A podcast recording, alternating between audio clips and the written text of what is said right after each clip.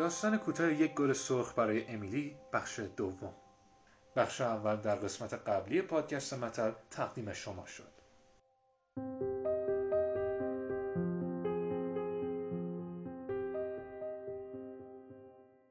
شهر تازه هزینه فرش کردن خیابان ها و پیاده ها را داده بود و در تابستان پس از مرگ پدر میس امیلی کار شروع شد. شرکت ساختمانی با سیاه ها قاطرها و ماشین هایش آمد. یک سرعمله هم داشتن به اسم هامر بارون شمالی گنده کمربسته سبزی بود که صدای نکره ای داشت و رنگ چشماش از صورتش روشنتر بود بچه های کوچک دسته دسته دنبالش راه می که ببینن چطور به سیاه ها فش می‌داد و سیاه ها چطور با آهنگ بالا و پایین رفتن بیلهایشان آواز می‌خوانند. هومر بارون به زودی با همه اهل شهر آشنا شد.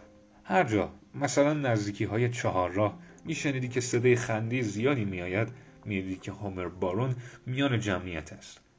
همین روزها بود که کم کم او را با میس امیلی در یک گاری اسبی زرد رنگ کرایی که یک جفت اسب بور آن را میکشیدند می‌دیدیم.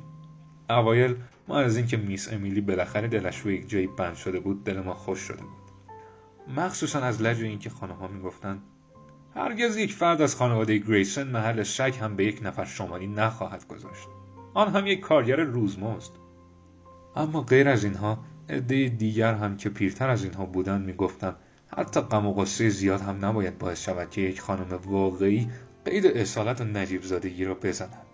می‌گفتند بیچاره امیلی قوم هایش حتما باید به سراغش بیاید میس امیلی چند تا قوم در آلاباما داشت اما سالها پیش پدرش سر نگهداری خانم یات پیرزن دیوانه با آنها به هم زده بود. و دیگر روابطی بین دو خانواده موجود نبود و آنها در تشییع جنازه هم شرکت نکرده بودند. و همین که مردم گفتند بیچاره امیلی پچپچه های درگوشی شروع شد. و همدیگر می‌گفتند یعنی فکر می‌کنی که واقعا اینطور باشد؟ البته که هست. جز این چه می‌تواند باشد؟ از پشت دستهایشان و خشخش لباسهای ابریشمی ساتن و حسادتها و آفتاب بعد از ظهر یکشنبه وقتی که آن یک جفت اسب بور رد می شدند و صدای سبک و نازک سم آنها به گوش می رسید در گوش همدیگر می گفتند بیچاره امیلی. میس امیلی همیشه سرش را بالا می گرفت حتی وقتی که به نظر ما دیگر پشتش به زمین خورده بود انگار بیش از همیشه انتظار داشت که به اصالت و نجابت او به عنوان آخرین فرد خانواده گریسن سر فرود بیاوریم. انگار همینش مانده بود. تا صلابت و غیر قابل نفوذ بودن او را بیش از پیش به سقوط برساند. مثل وقتی که رفت مرگ موش بخرد. این بیش از یک سال پس از زمانی بود که مردم بنا کرده بودند بگویند بیچاره امیلی. همان زمانی که دوتا دخترمویش به دیدنش می‌رفتند. میس امیلی به دوا فروش گفت من مقداری سم لازم دارم. در آن موقع بیش از سی سالش بود. هنوز یک زن معمولی بود. گویین که از حد معمولی کمی لاغرتر بود.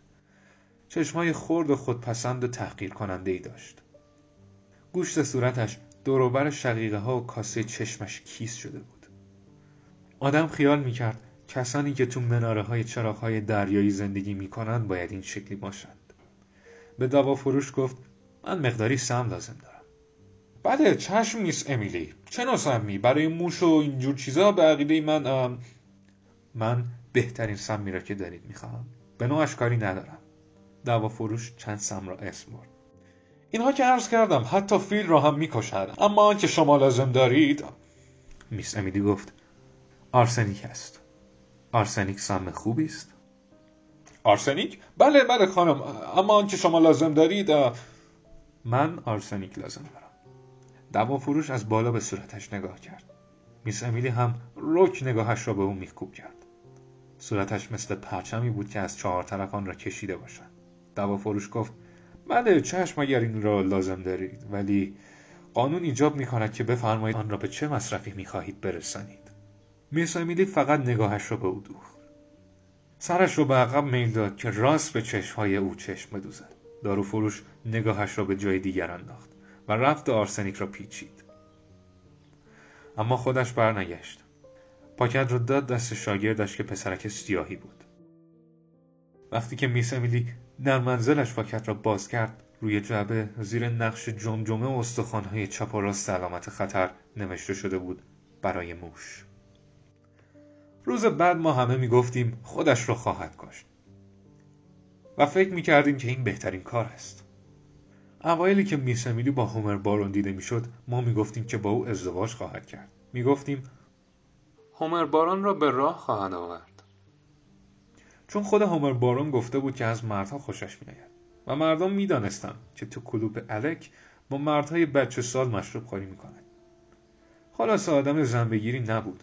بعدها بعد از ظهرهای یکشنبه که آنها توی گاری اسبی براقشان میگذشتند ما از روی حسادت می‌گفتیم بیچاره امیلی. میس امیلی سرش را بالا نگه می داشت. هومر بارون لبه های کلاهش را بالا زده بود. و سیگار برگی میان لبهایش گذاشته بود و تصمه اصر را با دستکش های زرد رنگش گرفته بود. آن وقت چند نفر از خانم ها کم کم سر صداشان بلند شد که برای شهر قباحت دارد برای جوانها بد سرمشقی است مردها نمی‌خواستند دخالت کنند اما خانم ها کشیشی را که قسل تأمین می‌داد مجبور کردند که برود میس امیلی را ملاقات کند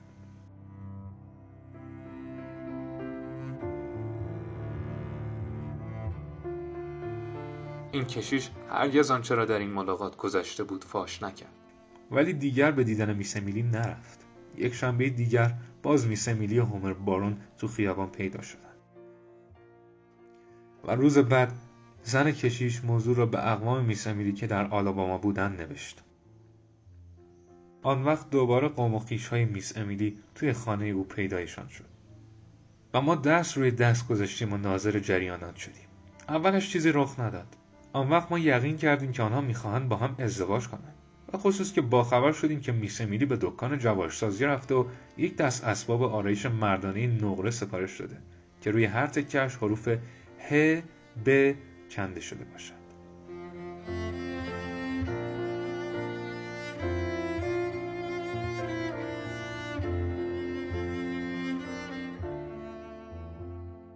خیابان ها مدتی بود تمام شده بود. بنابراین وقتی که هومر باران رفت ما تعجبی نکردیم. اما از اینکه میان مردم یک سر و صدا بلند نشد کمی بر شدیم. ما خیال می‌کردیم که هومر رفته است که مقدمات رفتن میس امیلی را فراهم کند. یا اینکه به او مجال بدهد که از دست دختر اموهایش خودش را خلاص کند. در آن موقع ما خودمان دسته بودیم و همه طرفدار میس امیلی بودیم که دختر اموهایش را دک کند. و یک هفته نگذشت که آنها رفتند. و همانطور که منتظر بودیم سه روزه هومر باران به شهر برگشت. یکی از همسایه ها دیده بود که غروب کاکاسیاه میس امیلی از در مطبخ او را وارد کرده بود. و این آخرین دفعه بود که ما هومر بارون را دیدیم. و تا مدتی بعد دیگر میس امیلی را هم ندیدیم.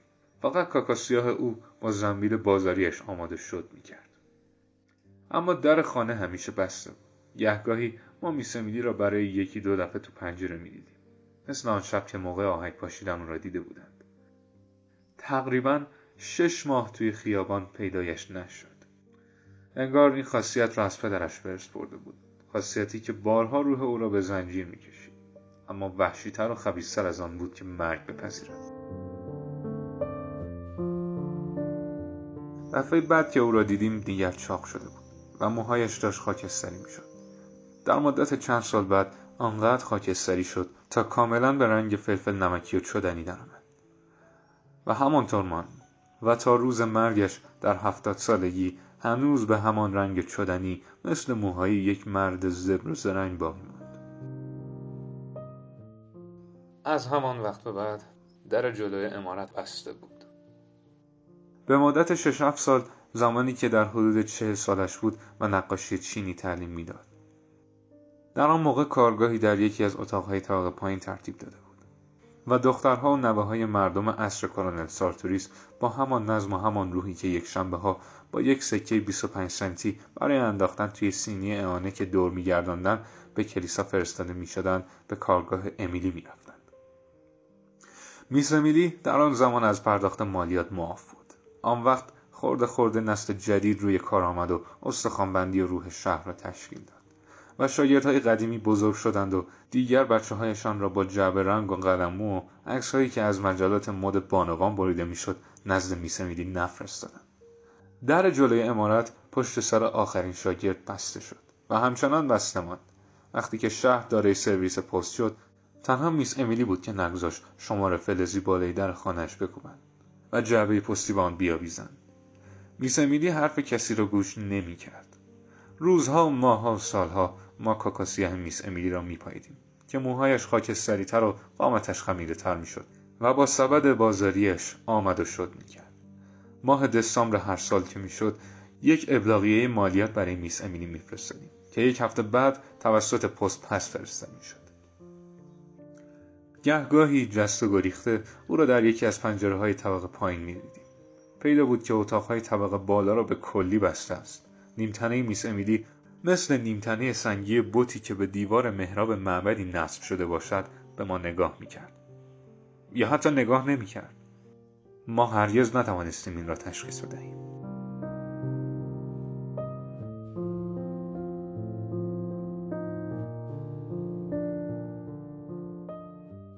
به این ترتیب میس امیلی میس امیلی عالی مقام حی حاضر نفوذناپذیر آرام سمج نسلی را پشت سر میگذاشت و به نسل دیگر میپیوست. آن وقت مرگ او اتفاق افتاد. در میان خانه ای که پر از سایه و تاریکی و گرد و خاک بود مریض شد. در جایی که غیر از سیاه پیر مرتعش کسی بر بادینش نبود. ما حتی از مریض شدنش هم با خبر نشدیم. مدتی بود که دیگر از سیاه خبر نمی گرفتیم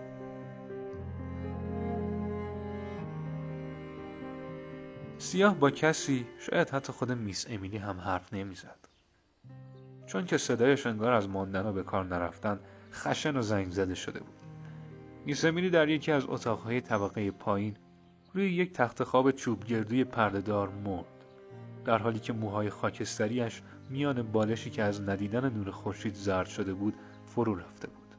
سیاه اولین دسته زنها را که صدایشان را در سینه خفه کرده بودند و با هیس هیس همدیگر را خاموش می‌کردند و نگاه های سریع و کنجکاو خود را به اطراف میانداختند از در امارت داخل کرد و خودش ناپدید شد. مستقیما رفت داخل امارت و از در پشت آن خارج شد و دیگر کسی او را ندید. دو تا دخترموهای میس امیلی فورا حاضر شدند و روز بعد تشییع جنازه را ترتیب دادند و اهل شهر آمدند که میس امیلی را زیر توده ای از گلهای خریداری شده تماشا کنند. که تصویر مدادی پدرش روی آن به فکر عمیق فرو رفته بود. و خانمها نیم صدا زیر لب پچ پچ می‌کردند و مردهای خیلی پیر بعضی هایشان با یونیفرم زمان جنگ داخلی که آن را ماهود پاکان کشیده بودند روی سکوی جلوی کلیسا و چمن ایستاده بودند و درباره میس امیلی با هم گفتگو می‌کردند. که حالا یعنی میس امیلی هم دوره آنها بود و با او رقصیدند و شاید زمانی دلش را هم بردند. و مثل همه پیرها حساب حوادث گذشته را با هم شلوغ می‌کردند. گذشته برای آنها مانند جاده باریکی نبود که آنها در انتهای آن قرار داشتند و دنباله آن از آنها دور می‌شد. بلکه مثل چمنی وسیع بود که هرگز زمستان ندیده بود. و همین ده سال آخری مثل دالانی آنها را از هم جدا کرده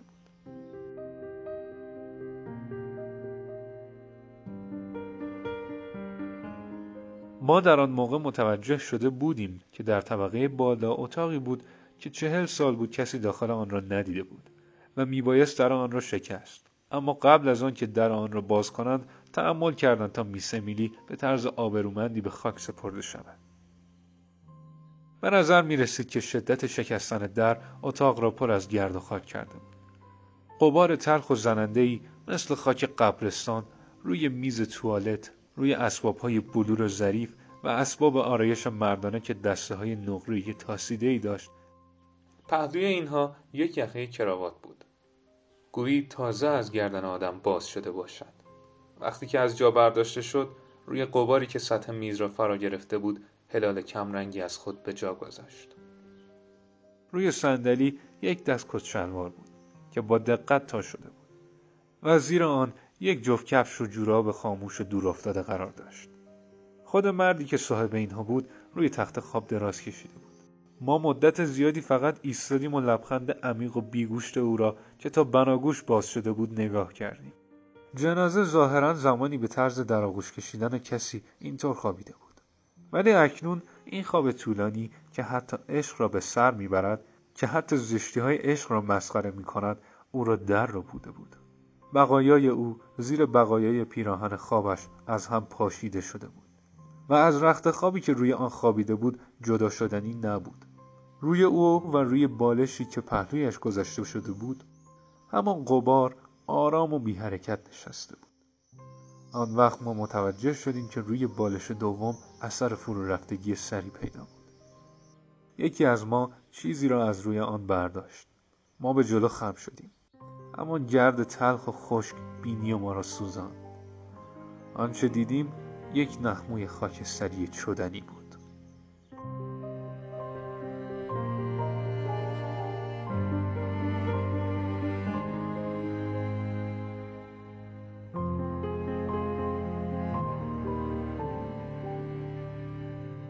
چیزی که شنیدید بخش دوم و پایانی از داستان کوتاه یک گل سرخ برای امیلی. اثر ویلیام فاکنر با ترجمه نجف دریابندری توسط من شروین کوچکی به همراهی بهزاد بویر احمدی تقدیم شما شد. پادکست مطل رو می‌تونید در تمامی اپهای پادگیر دریافت کنید. همچنین در تلگرام، توییتر و ساوندکلاود با شناسه متل پادکست حضور داریم. از همراهی شما سپاس گذاریم.